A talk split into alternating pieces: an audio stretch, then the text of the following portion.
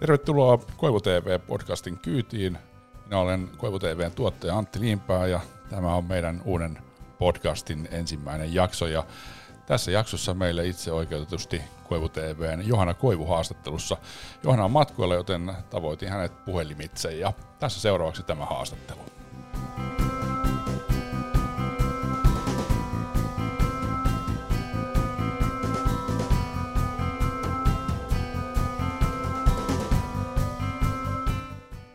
Näin, ja meillä on linjoilla nyt huippuvalmentaja Johanna Koivu. Tervetuloa lähetykseen.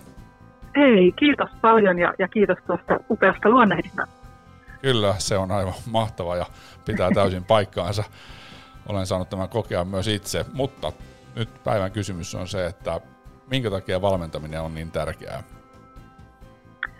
No valmentaminen on tärkeää sen vuoksi, että ihmisestä saisi kaiken potentiaalin irti oli elämäntilanne mikä tahansa, niin me kaikki tarvitaan sellaista kanssakulkijaa, joka äh, tuellaan ja avullaan saa, saa ihmisen loistamaan, saa ihmisen kukoistamaan.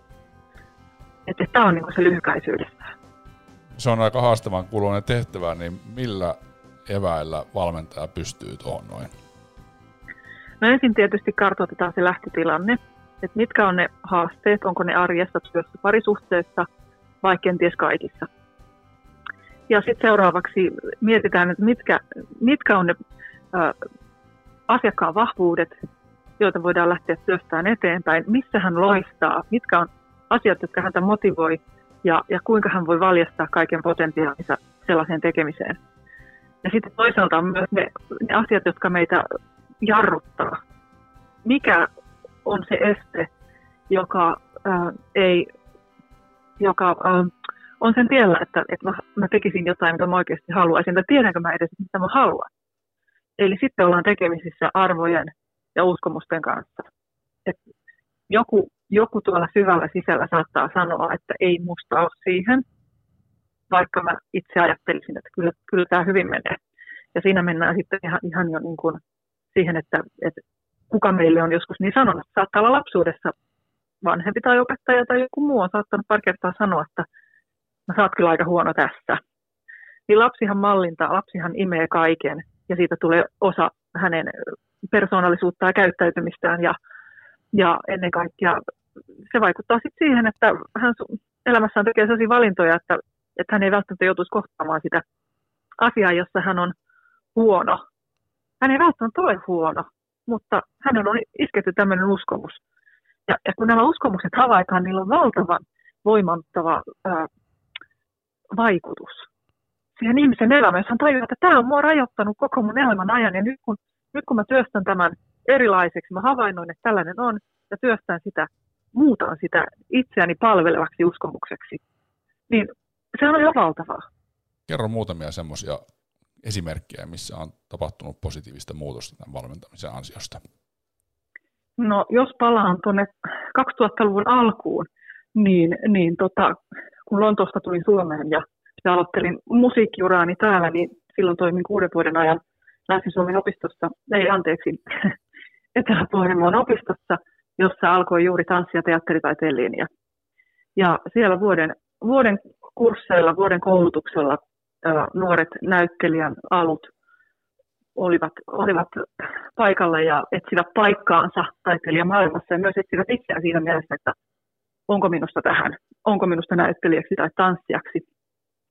Niin se oli huikea seurata sitä matkaa, siitä itsetuntemuksen kasvamisesta ja siitä ymmärryksestä, että et mikä on se oma potentiaali ja, ja kyvykkyys.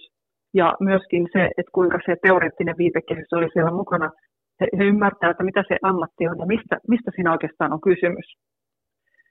Et, et tässä oli niin kuin yksi, yksi niin kuin jossa sai todistaa hienoja nuorten ihmisten matkoja siihen omaan, omaan sisimpään ja juurikin siihen taiteilijuuteen, että tuli heistä sitten näyttelijöitä tai, tai ei, niin, niin se on hyvin arvokasta.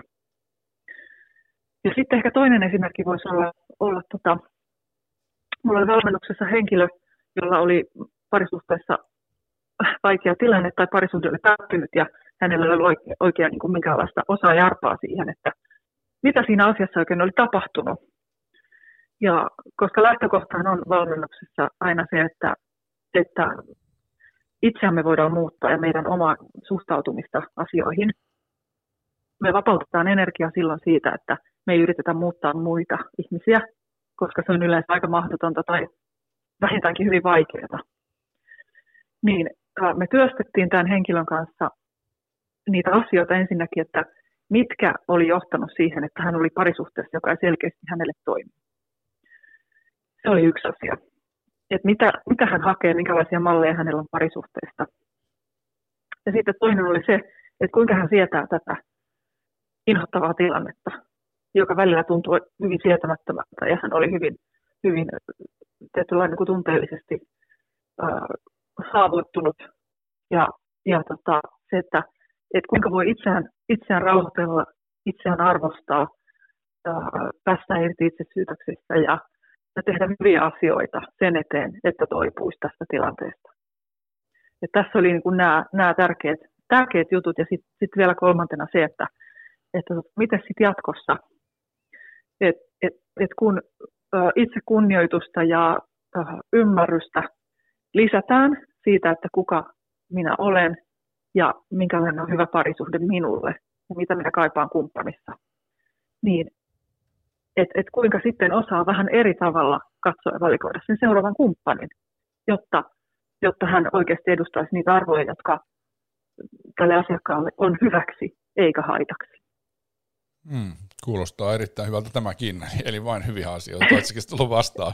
No sitten vielä ihan tähän loppuun, niin, niin tota, tiedän, että työssä tällä hetkellä työhyvinvointiin liittyvä artikkeli, ja minkälaisia ajatuksia siellä on noussut esiin?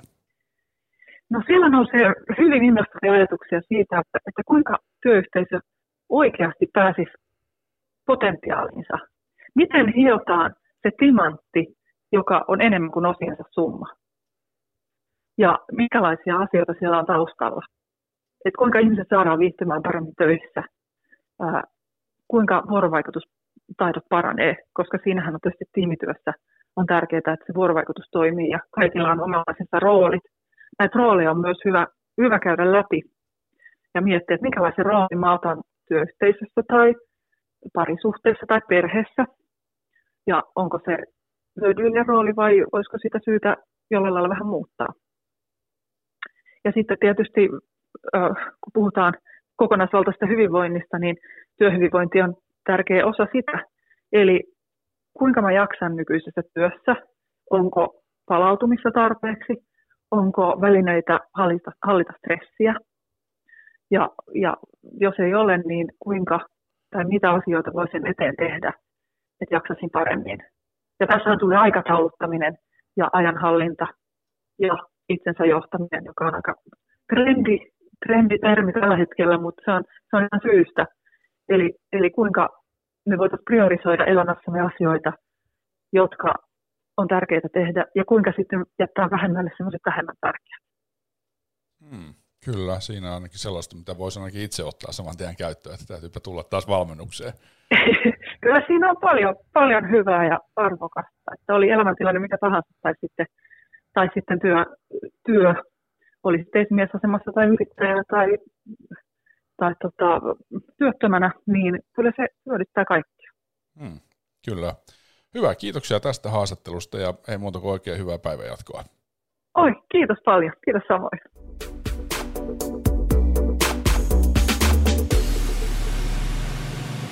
Voivu TV Podcast.